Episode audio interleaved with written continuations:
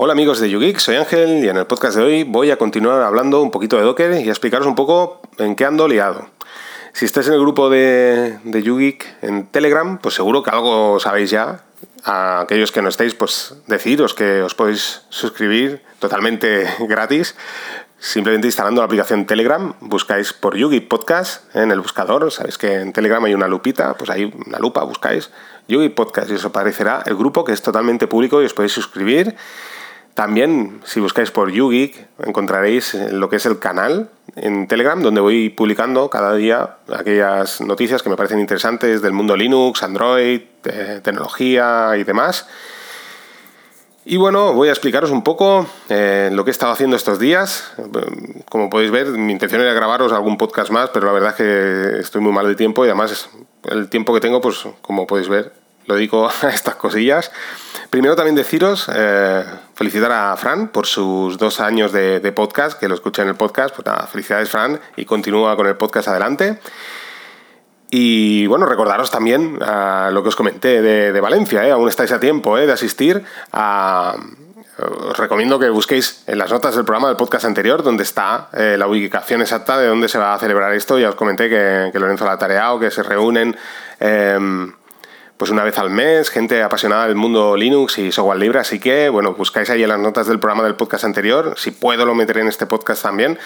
Y recordad que es este viernes, ¿eh? este viernes creo que es 25, ¿eh? así que aún estáis a tiempo. Y bien, ahora sí, vamos con el podcast. Eh, tema Docker.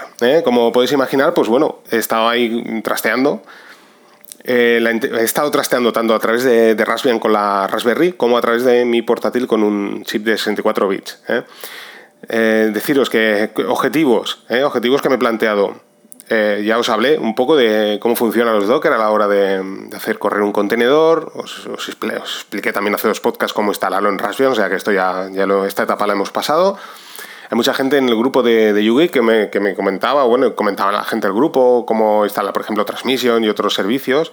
Bueno, ya os comenté que en, Linux Server, por ejemplo, en el caso de la Raspberry, pues podemos encontrar un montón de Dockers que funcionan casi todos al 100%, por decir todos. ¿eh? No puedo decir todos porque no los he probado todos, pero sí que os puedo decir que todos los que he probado funcionan.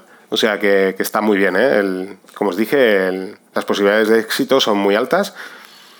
Después podemos instalar servicios que, son oficiales. ¿eh?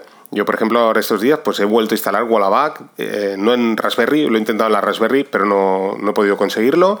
O sea que está, aunque la, la documentación no he encontrado la parte de, la compatibilidad con los procesadores, bueno, lo he instalado en Raspbian y, no me ha funcionado. Así que no, bueno, sí, probablemente encontréis alguna otra posibilidad de cómo, cómo hacerlo correr en, en Raspbian y en la Raspberry.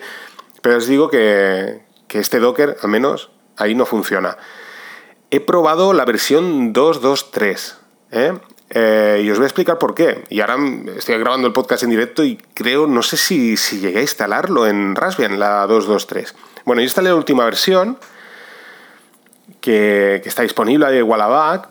Como sabéis, si miráis la documentación, pues aparece la, la forma de poder instalar ese servicio, pero hay unas pestañitas en la parte superior del hub de Docker, que son los repositorios, como os dije en el podcast anterior, donde podemos encontrar todas las versiones de ese contenedor, de manera que gracias al tag, si, especificamos en la parte final la versión que queremos instalar, pues instalaremos esa versión, podemos recuperar un, Docker antiguo. Claro, instalé la última versión en Wallaback, como os digo, no, me parecía bien la, la página principal de Wallaback, era como si digamos que en el servicio faltara una, hoja CSS, ¿no? O sea, aparecía el servicio, pero no aparecía de forma correcta. Así que recordaba que la versión 2.2.3 de Wallaback la instalé en mi servidor hace aproximadamente año, año y medio, no recuerdo cuando apareció. Y bueno, hice la prueba, ¿no? Instalé esa versión antigua y pues funcionaba sin ningún tipo de problema. Sé que instalé la última versión en Raspbian, pero ahora que estoy grabando el podcast en directo voy a intentar eh, instalar la versión 2.2.3, a ver si me funciona. Si me funciona, ya os lo comentaré tanto en el grupo de Telegram, así como en el podcast. ¿eh? Posteriormente, a los que no estéis, pues bueno, cuando publique ya os comentaré que, sí que funciona, pero es decir que a, día de hoy no funciona. ¿eh? Os puedo asegurar que lo que he probado no funcionaba.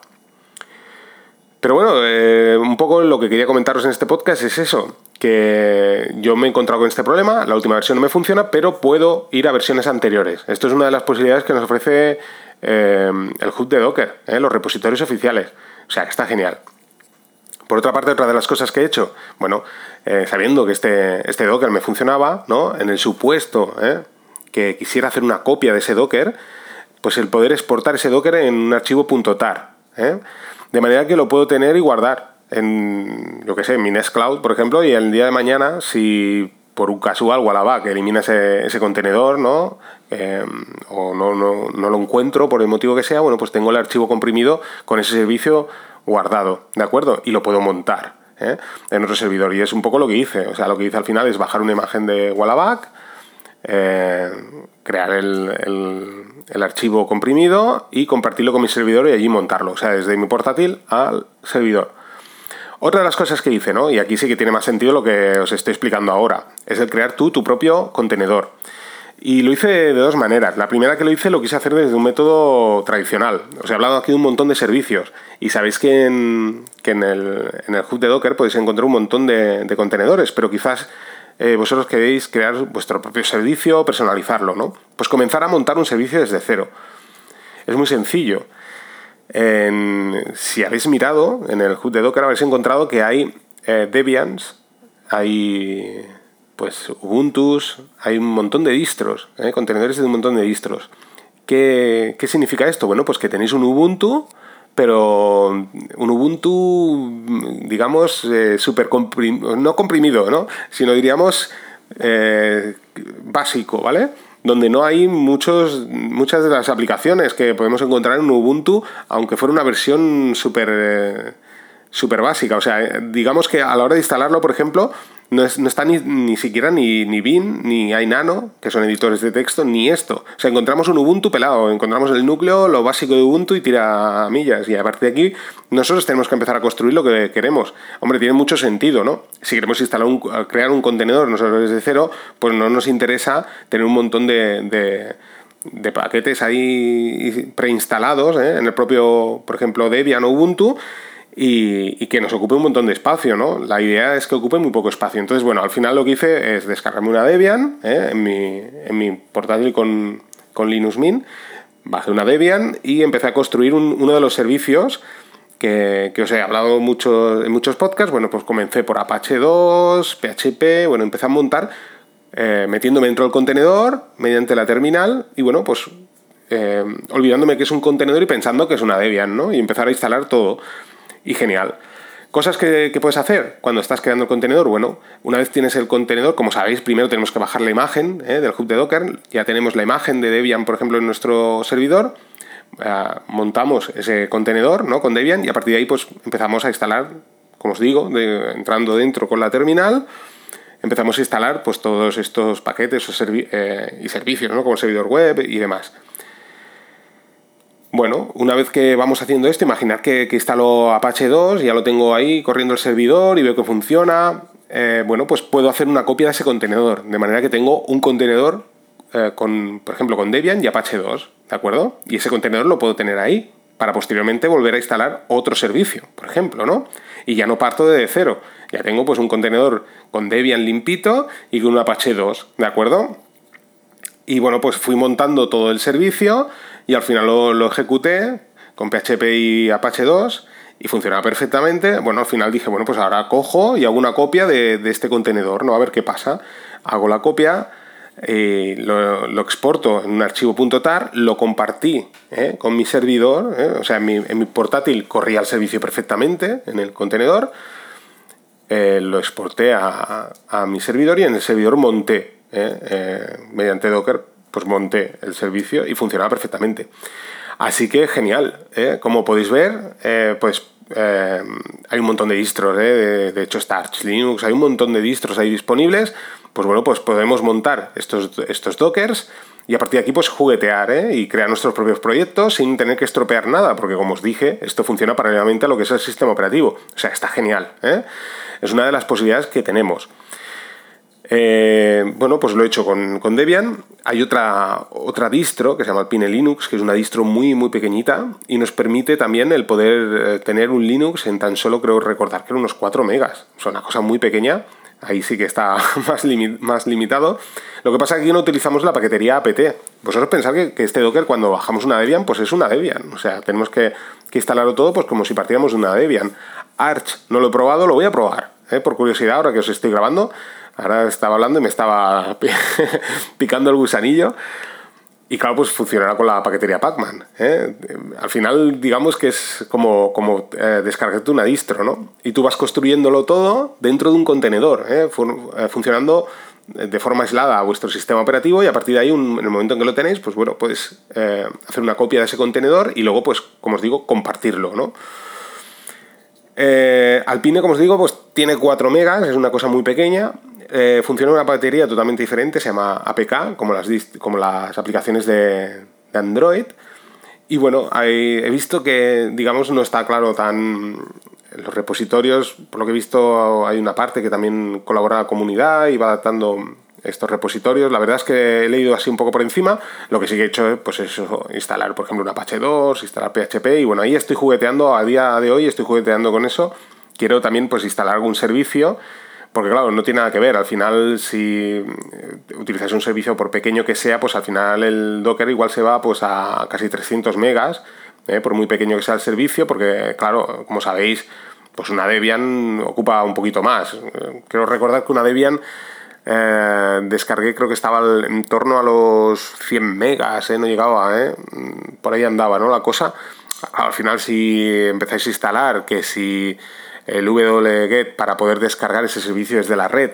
Luego, por ejemplo, el zip, que luego todo esto lo podemos eh, también desinstalar, claro. Y vais instalando, pues, Nano, por ejemplo, ¿no? Para poder editar algún archivo. Quiero decir que al final pues vais llenando, luego también vacíais, pero claro, siempre ocupa mucho más que no, por ejemplo, Alpine Linux. Y Alpine Linux, pues la verdad que he visto que hay un montón de dockers que funcionan en, en Raspberry genial. Y bueno, también, ¿por qué no? En, un procesador de 64 bits, pero al final creamos un contenedor muy chiquitito, ¿no? Que es un poco lo que interesa. Así que otro de los temas interesantes. Otra de las cosas que hice, montar un WordPress con, Docker Compose. Genial. O sea, también mucho, muy sencillo.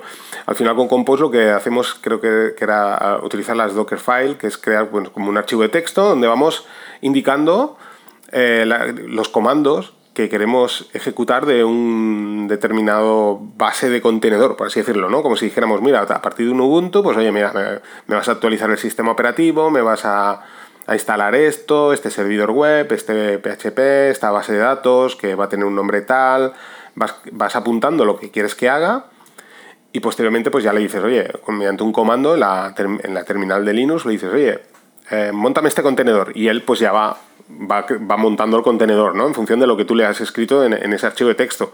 Una cosa genial.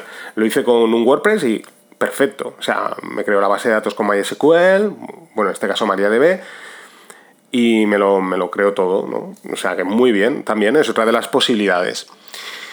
Y también otra de las cosas que instalé, y ahí también lo comenté, creo que fue en el grupo de, de es eh, Nest Cloud que es una, es una creo que en el otro podcast también lo comenté, creo recordar, que es un, un Cloud que ha pasado a ser ya oficial en su día. Un desarrollador, bueno, decidió montar y optimizar este Nest Cloud y bueno, al final se ha convertido en la versión oficial. Podemos encontrar el Nest Cloud en Linux Server. Lo que pasa que autogenera de forma automática. Hay muchos dockers que nos crean de forma automática un certificado que, claro, no corresponde con la dirección web del certificado donde nosotros tengamos el, el, servicio. Entonces, al final, puede haber una serie de problemas con, los navegadores.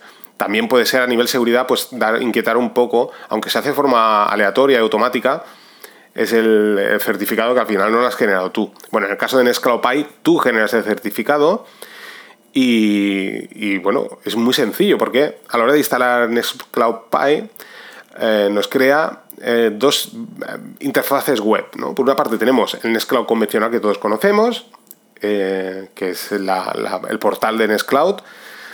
De forma también aleatoria nos genera una contraseña de usuario, que bueno, esto no es problema, porque a priori puedes decir, uy, mm, me genera un poco de inquietud esto. Bueno, no es problema porque luego puedes cambiar la contraseña, ¿no? Como sois administradores, podéis cambiar. Es más, una vez eh, estado dentro de Nextcloud, puedes decir, bueno, mira, pues ahora voy a generar un nuevo usuario que sea administrador y deshabilito el, usuario que había generado por defecto este Docker, ¿no?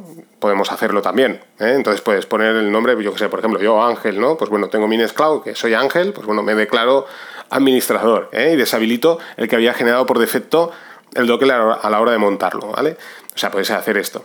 Y luego genera otra interfaz web donde podemos gestionar nuestro Nextcloud. Y es genial, porque por una parte eh, encontraremos que hay un montón de, bueno, de servicios de DNS para poder, como sabéis, aquellos que tengáis IP dinámica, eh, que va cambiando, eh, la compañía de, telefonía que nos proporciona el Internet, bueno, nos da una IP pública, que esta pues, puede ser... últimamente hay muchas compañías que lo dejan así un poco estático, de manera que no cambia muy a menudo, pero bueno, puede cambiar, porque si queremos que no cambie, que sea estática, tenemos que pagar por ello. Y bueno, la mayor parte de los mortales, pues bueno, eh, la tienen dinámica, de manera que va cambiando. Bueno, pues gracias a estos servicios de DNS, por ejemplo, eh, NoIP, o, eh, quiero recordar, DAC DNS, por ejemplo, bueno, nos proporciona la posibilidad de instalar un script, por ejemplo, en nuestro servidor o incluso un contenedor, porque he visto uno de DNS en linuxserver.io, donde podemos eh, comunicarnos constantemente con, este servidor, eh, en este caso de DNS, creo recordar que es de Amazon, donde le estamos diciendo, oye, mira, estoy en esta IP, ¿no? Cada X tiempo se va conectando y le va informando.